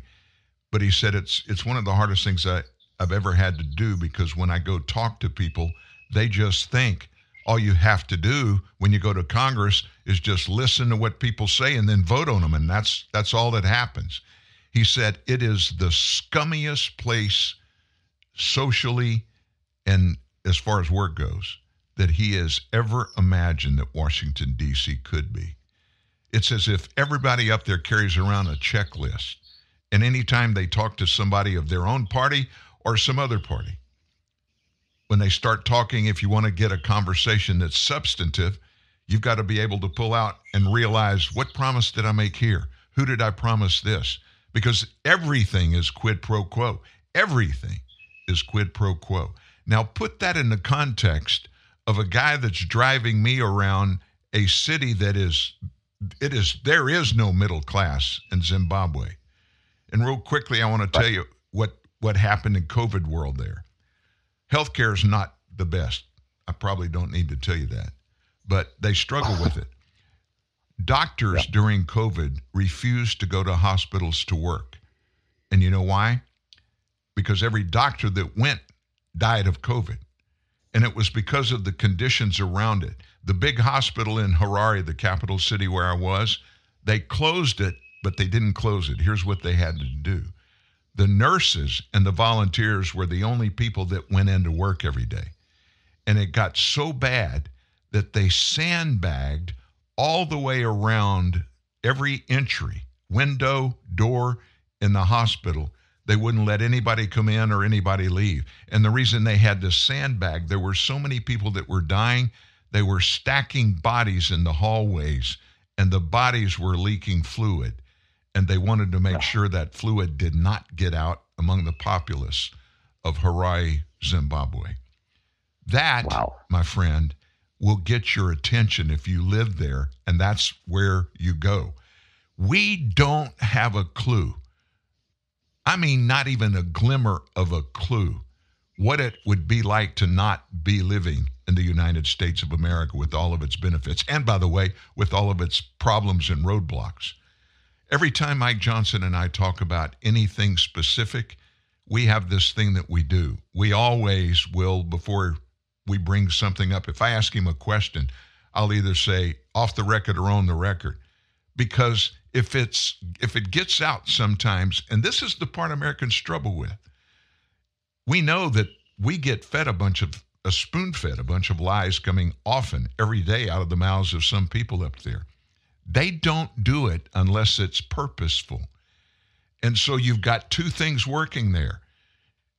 I mean, you and I both came up in a Christian background. We know the difference. If you lie, it's a lie. It's wrong. But in the world of politics, to survive and be able to do anything for the people you represent, if you're talking about the U S Senate, that's representing people in a state. If you're talking about the House of Representatives, you're talking about a congressional rep, uh, a congressional district, and you represent the people that live in there. So it changes the meaning of words like that. You and I, I mean, we're black and white. We're all, it's either fact or it's fiction. I wish we still lived in that world, Steve, but sadly we don't. And I can't tell you how many times I've asked a member of Congress live on, on this show, why are we doing that? Why wouldn't you just come out with a straight shot? And they say, you can't live in government in the United States if all you do is tell the truth all the time. You, you bring up a very interesting point that's very timely, because just this Sunday, just uh, three days ago, I was sitting right where I'm sitting right now, sitting here looking out at the lake, and my, my host family asked me if I wanted to go out on their boat with them, and I, I politely denied, so now I've got some work to do. And what I didn't tell them was is that I was I pulled up and I was I watched four straight videos of Jordan Peterson, Jordan Peterson talking about uh, his uh, number eight of his twelve rules of life, which is don't, you know, um, always tell the truth, or at least don't lie. Now, why would I be watching that as you know, we, you and I talk about all the time about being truth tellers. And that's, you know, that's our primary goal, that we're obsessed with making sure that we get it right. If we don't get it right, then, you know, then we have not done our job. And that's, that's fact checking our own articles, fact checking our stories, whatever the case may be. And the reason why that I looked at that is because exactly what you just brought up. I have, in just the last few weeks, come into the knowledge of so many things, and so many times I've promised to other people that this is off the record. I am becoming convicted and challenged in my own heart, my own soul, about what I'm holding on to. Wow. And I'm trying to, I'm trying to find that not moral line, because, you know, as Peterson talks about, it's always tell the truth, or at least don't lie. In other words, sometimes we don't know the truth. And sometimes we express an opinion that may not be accurate, but it wasn't out of malevolence. It wasn't a purposeful lie. It was just maybe ignorance is all it was. We repeated something that we heard that was not the truth.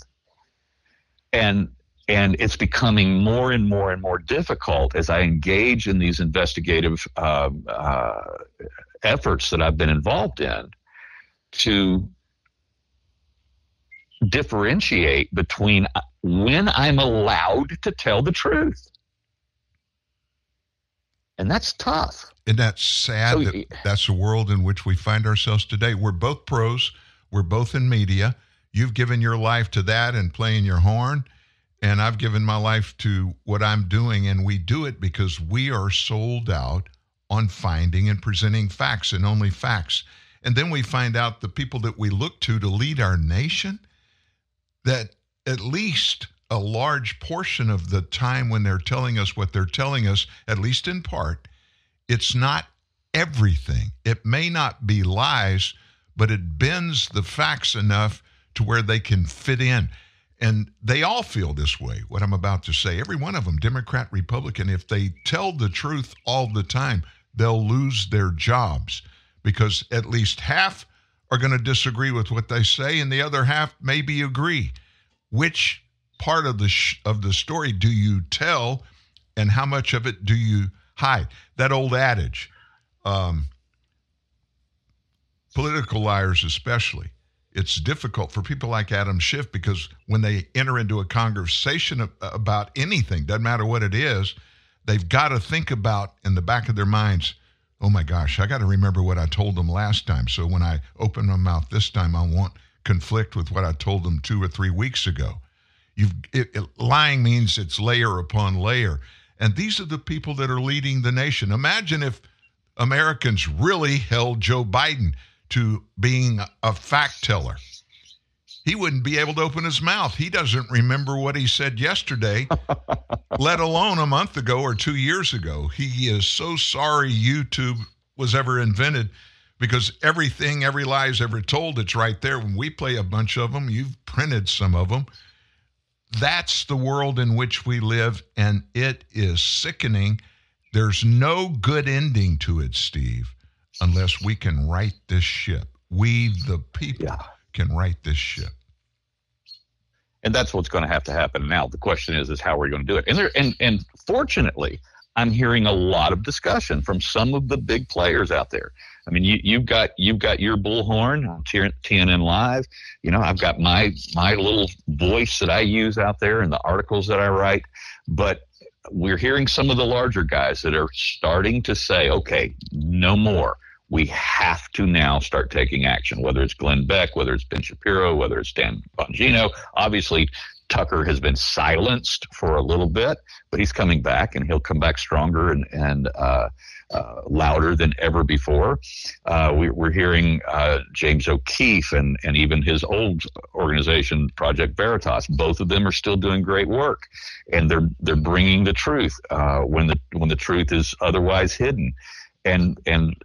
What is going to have to happen, though, is that the people that are hearing our voices, the people that are hearing you and me today, they have to start taking action. It is it is no longer enough to satisfy or to think that you can satisfy your obligation to the country by just your vote once every two years or once every four years, or that you can satisfy your obligation to the Lord by attending Easter service, you know, once a year, or that you can satisfy um, uh, the, the needs of this country by uh, listening to uh, uh, Dan Newman uh, twice a week or, or Glenn Beck every morning or whatever. It is now time for people to start taking absolute positive, identifiable action. They have got to start local. And you, again, you and I have talked about this before, that I, I, I, have, I have always been a national and a global political junkie since I was a kid. I never, ever was interested in local politics at all. But that old saying that all politics are, are, is local is more true today than ever before, ever before.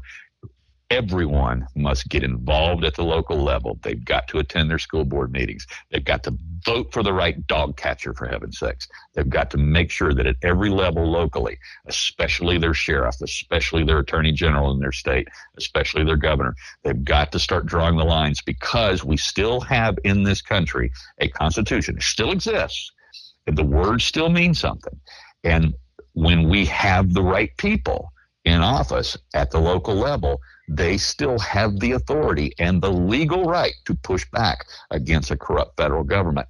And that's what has to happen. I'm going to end by reminding everybody, including you, Steve, we haven't had this conversation. Do you think Adolf Hitler actually got into power, and the reason he got into power is because he had convinced Germans that Jews were bad and we needed to slaughter, exterminate six million of them? Do you think that was going on? Of course not. No. He had been in prison. He was in prison when he wrote the book Mein Kampf. People don't realize that. He was not a popular figure. And so evil did not begin in Germany with Adolf Hitler. But let me tell you how he sold his mantra to the German people. He sent out his minister of gossip or lies or whatever. They went to every newspaper. There weren't any television stations, a few radio stations, but they passed out their messaging through newspapers. And he walked in with his boot thugged, booted thugs, and he told the publisher, one at a time of the newspapers across Germany, from now on, we're going to bring you every day what you're going to print. And the ones that said, no, we're not going to do that, they mysteriously didn't wake up the next day. And that got through the whole media operation of Germany pretty quickly. So guess what they did? They complied. And over a three-year period, Adolf Hitler used communication, media, whatever they had, through his group of people that signed on for whatever the evil was that he was going to bring. They didn't know what his ultimate objective would be. They just knew that he wanted to control the then world. And so they signed on to it. Day after day, day after day, the German democracy just quietly went away, one piece at a time. Why is it? The media were giving stories about Adolf Hitler, his government, about Nazism, the whole nine yards, and the people swallowed it, one swallow at a time, until, wow, four years in, yeah. They had the famous meeting. There's a movie out about it. I can't remember the name. If it's the only record of all of those leaders of Nazi Germany getting together in which the decision was made to start exterminating Jews. So they didn't start at the very beginning about eliminating no. six million people, but they got there, and they got there based upon the decisions they made from swallowing the information that came out of the political elite in Germany, which, of course, the universal voice was Adolf Hitler. We're looking at a situation that could easily be recreated in that same format. And the scary part, Steve, and I'll get your final comments before we go, the scary part is people at the top in the media world know all about it, and they know that it's coordinated and it's planned, because they want a small group of people to dominate the government of the United States so they can take control of, not money. Power gives a broker every opportunity they need to get anything they want, money included. That's where we're headed right now. You you and I know this, and we have talked we talked about it a little bit during the Oath Keepers trial back last fall. And when I would step out of the, the courthouse and, and talk to you on you know, Tuesday mornings, and I would tell you that on occasion, some of those mainstream media journalists, when something would happen in that courtroom that was so egregious, so much a, um, a violation of due process, constitutional rights, or just legal processes, or just a flat out lie being told by the U S attorney uh, uh, during during the the questioning of a, a witness on the stand, or the ruling by the judge.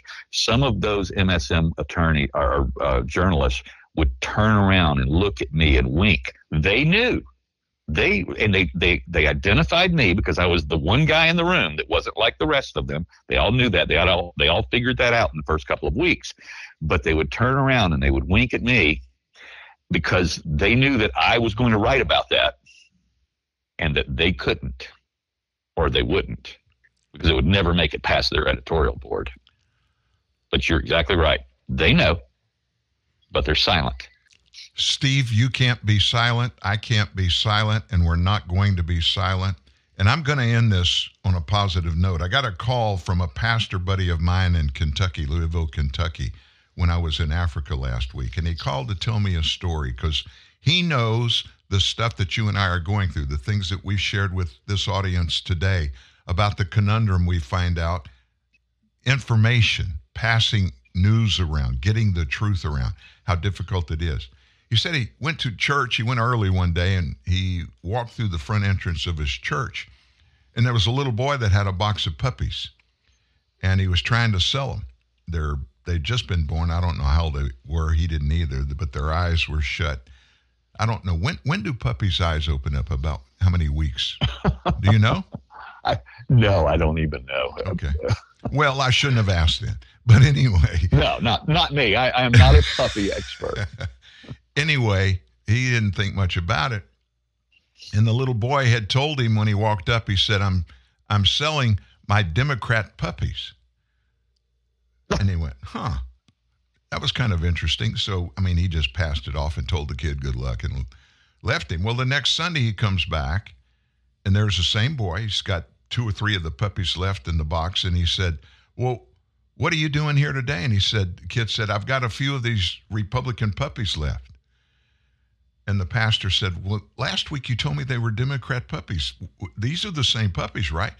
The boy said, yeah. And the pastor asked, said, well, so why were they Democrats last week and they're Republican puppies this week? And he said, their eyes open.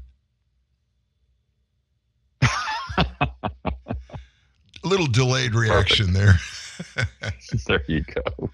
Truth doesn't have a political party. It doesn't. It's out there. It's no. Just, will we embrace it and do everything we can to spread that out there? And I know you're doing it. Steve, you're a treasure. You're a good friend. But more than that, you're finding ways, new and innovative ways, to spread the message. And I want to thank you for that. Thank you, Dan. Appreciate it. Uh, Bass Lake, isn't that where you are?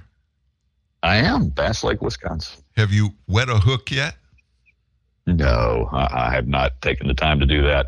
I'm I, I'm here specifically to get some work done, and as I said, at the good graces of my uh, long-term friends, and they've given me the opportunity to enjoy their back deck, which is right on the lake here, and I can enjoy the scenery and get, get some writing done. And so that's what I've been availing myself of the last five days.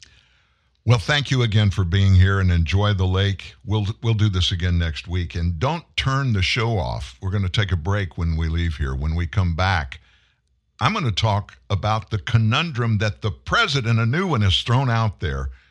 He's talking in the same sentence about debt limit increase, non-negotiable. We're not going to negotiate at all. And guess what? He's negotiating. Just another conundrum. Steve Baker, thank you for being here. We'll talk soon. Thanks, Dan.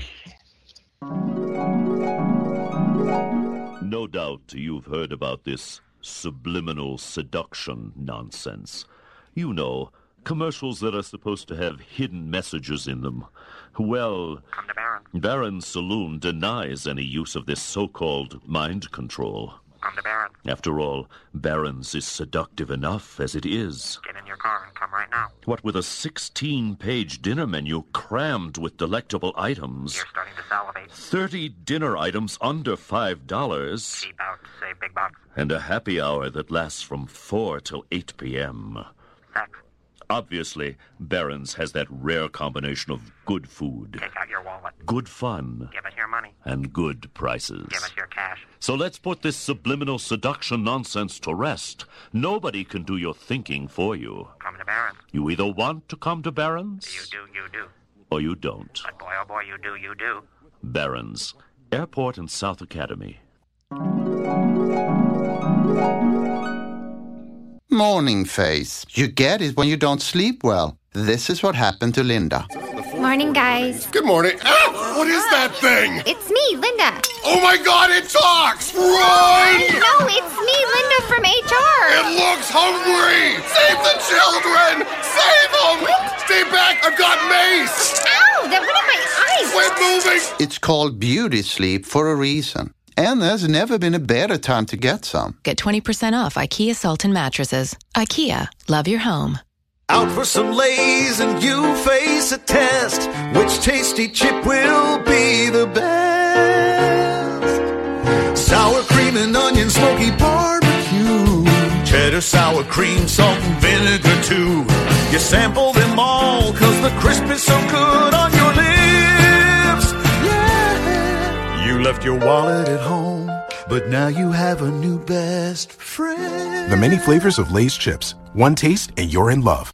Dadgummit, I was going to talk to Steve about Michael Franks. If you weren't with us at the top of the show, every day I play after our opening, I play uh, a song of my choosing to kind of get us in the mood for that day. And I last week, I promised that I was going to play a Michael Franks song. Michael Franks, smooth jazz guy, he's been one of my favorite musicians for many, many, many years. And I forgot to play it that day. So I played one at the top of the hour, Your Secret's Safe to Me. That was actually a top forty hit back in probably eighty-three, eighty-four, made the top ten in the nation. That's back when you could understand all the lyrics of every song. You know. That's not a racial thing. It's a fact thing. I like to hear the lyrics when I listen to songs. But anyway, I'm going to play a Michael Franks song going out, but I forgot to mention that. And uh, I wanted to ask him. The thing that I wanted to bring to you, the conundrum that explains expresses exactly what Steve and I were talking about. Yesterday on the broadcast of M S N B C's Alex Wagner show tonight, the White House Communications Director, Ben LeBolt. Now, let me tell you what a great communicator he is. He's the Communications Director for the White House, Ben LeBolt. I've never heard his name before. Anyway, in that interview, he stated that the president is still not negotiating over the debt limit.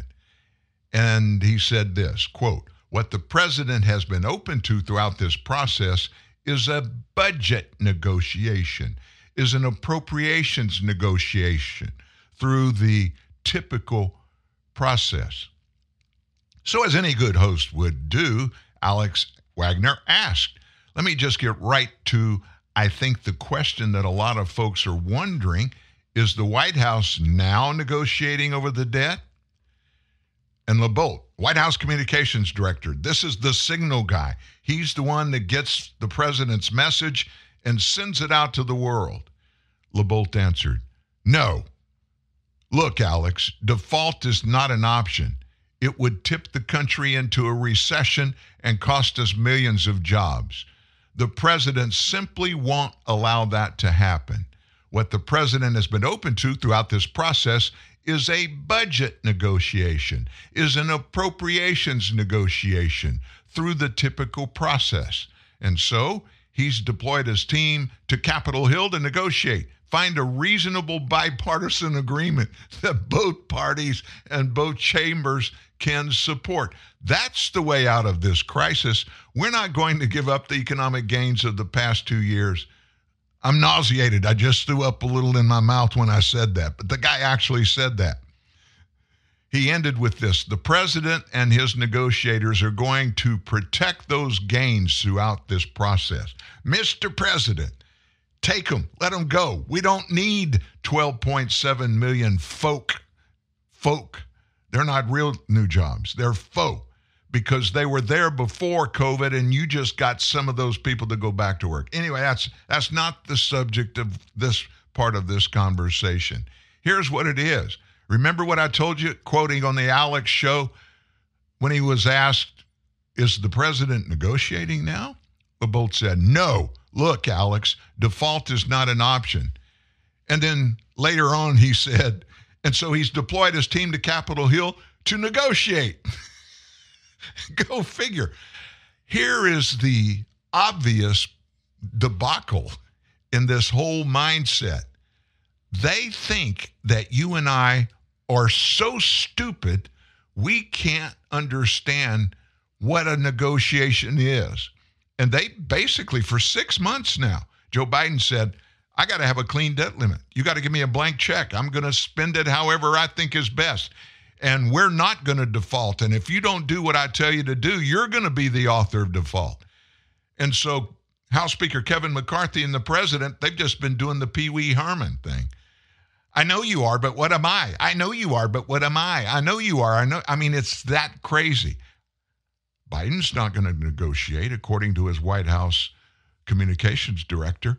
And a paragraph, and actually the same paragraph, he said, listen, we're going to the White House, from the White House to Congress to negotiate, which is what should have happened six months ago. And we're going to allow that to happen, and it will continue to happen over and over and over until the American people take back our government. Elon Musk, he's an enigma to a lot of people, and that's not a racial term. If you don't understand the word enigma, look it up. It's somebody that you think you've got your thumb on, who they are, what they do, what they think, and then you find out, whoops, may have been a bit wrong. He's one of those people. He was not in the meetings that I was in last week in uh, in Africa, but the next meetings, and I think they, I hope they're going to be here. He'll be part of it. He kind of just illustrated the frustration that you heard Steve and I just talking about. And he talked about President Biden. He said yesterday on C N B C's Last Call that the president was not a normal human being. Musk said, do I believe Biden won? Yes, I believe he won. Host David Faber said, you voted for him? Musk said, I do. Faber said, do you regret that? Musk responded, I mean, man, I wish we could just have a normal human being as our president. That's what I want. If we, you know, there's an old saying of, we're better off being wronged by people picked at random from the phone book than the faculty of Harvard. I don't know who said that, but it was somebody very wise. I would say if we could do that for the president, that would be great. Faber said, you think we could do that? Obviously, you're not happy with Biden. Musk said, don't we all just want a normal human being? He continued, some of these executives' abilities are underrated. Since the president is the executive officer of the country, it actually matters if they are the executive officer. And Musk added, it's not simply a matter of do they share your beliefs, but are they good at getting things done? There's a lot of decisions that need to be made every day. Many of them are unrelated to moral beliefs, and you just want a good executive to be the C E O of the United States of America. And so I want to end this thing today by telling you a sad tale that's coming out of D O J in Washington. The Biden administration has asked the United States Supreme Court to dismiss a high-profile case in which Republicans want the court to recognize state legislatures' power to regulate federal elections with no interference from state courts, which Republicans say the Constitution requires. I've read it, and it does. So what's at issue? The once obscure independent state legislature doctrine, under which Republicans argue the Constitution has always directly authorized state legislatures alone to make the rules for the conduct of federal elections that are held in their respective states. That's in the Constitution. It's been tested dozens of times, and it doesn't matter if the court at that particular time is controlled by conservatives or liberals. Every one of them has agreed. Constitutionally, states are not only authorized to run their elections, including, by the way, elections that include electing electric, uh, elected officials, federal officials, as well as states. So the Biden Democrats say the doctrine's fringe. It's a fringe conservative legal theory that could endanger voting rights, could greenlight partisan gerrymandering in the redistricting process, and cause upheaval in the electoral process. So the doctrine's at the heart of a case. It's Moore v. Harper that's currently being deliberated by the justices af- after it was argued back in December last year. Republican Tim Moore, who's Speaker of the North Carolina House, is asking the Supreme Court to recognize that state legislatures have preeminent authority under the Constitution to make the rules for presidential and congressional elections without state courts getting involved in the process. And it has to do with a specific order. He's appealing an order by then Democrat-dominated Supreme Court of North Carolina that redrew the state's election map against the wishes of the state's Republican majority legislature.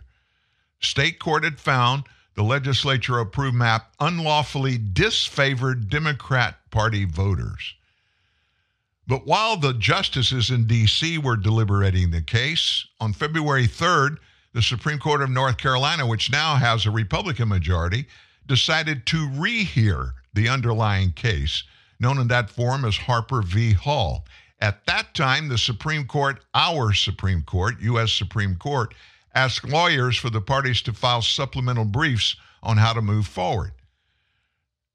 It goes back to the state Supreme Court, then reheard Harper v. Hall and overruled itself on April twenty-eighth, finding five to two that the General Assembly, not judges, has sole authority over the redistricting process. The majority opinion says that there's no judicially manageable standard by which to adjudicate partisan gerrymandering claims, and that courts are not intended to meddle in policy matters. Now, you put all that in the context of who's in the White House, who is on his watch instructing his Department of Justice to do whatever they're supposed to be doing, what he says they're supposed to be doing when they go to the Supreme Court. And here's the president, surreptitiously, very quietly behind the scenes. And he's trying to get the Supreme Court to give the power of running elections, unconstitutionally give the power of running elections by the federal government top to bottom. Think about why. Why would anybody want to do that? It's to seize control, take it from the people, selling the American people on the fact you don't have to worry about it anymore. We're going to do it all from right here, and we got your back. Wow. Great show today. Thanks for being a part of it. We do this every every day, Monday through Friday, nine to eleven. You can grab any show, go to any of your favorite podcast sites, Apple, Spotify, Stitcher, TuneIn, Google, all of them carry the show, T N N Live. Don't miss a show. Where did that come from? I have no idea. Don't, don't miss a show. Don't miss hearing anything. And, of course, our articles are published daily at truth news net dot org. Well, I promised a second Michael Franks song on the way out. A great title, well thought out, even prayed about. Buana, He's No Home. Don't you ever invite your boyfriend here. I like to be here alone.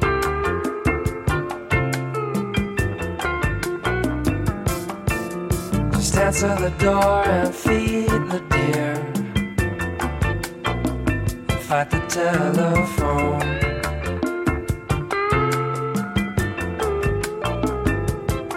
Got to learn these words and I know you will, or I'll send you right back to Guayaquil. Se bueno, se bueno, he no home. Se bueno, he no home. Se bueno, he no home. Got to peel your eyes for the heat, my dear. You got to froth and foam.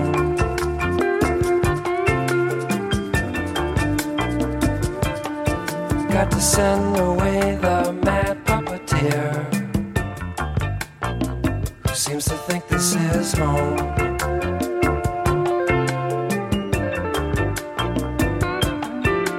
I want you to speak the English right.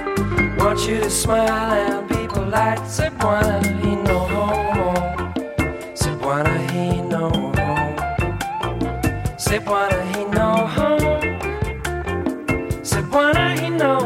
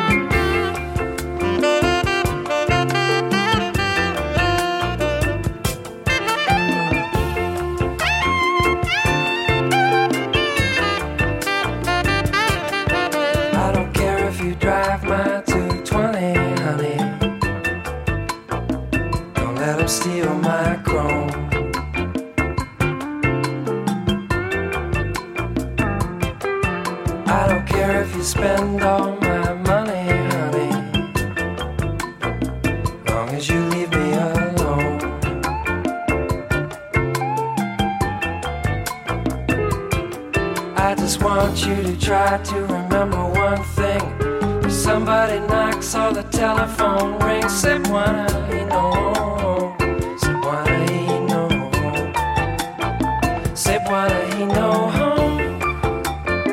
Say, why he know?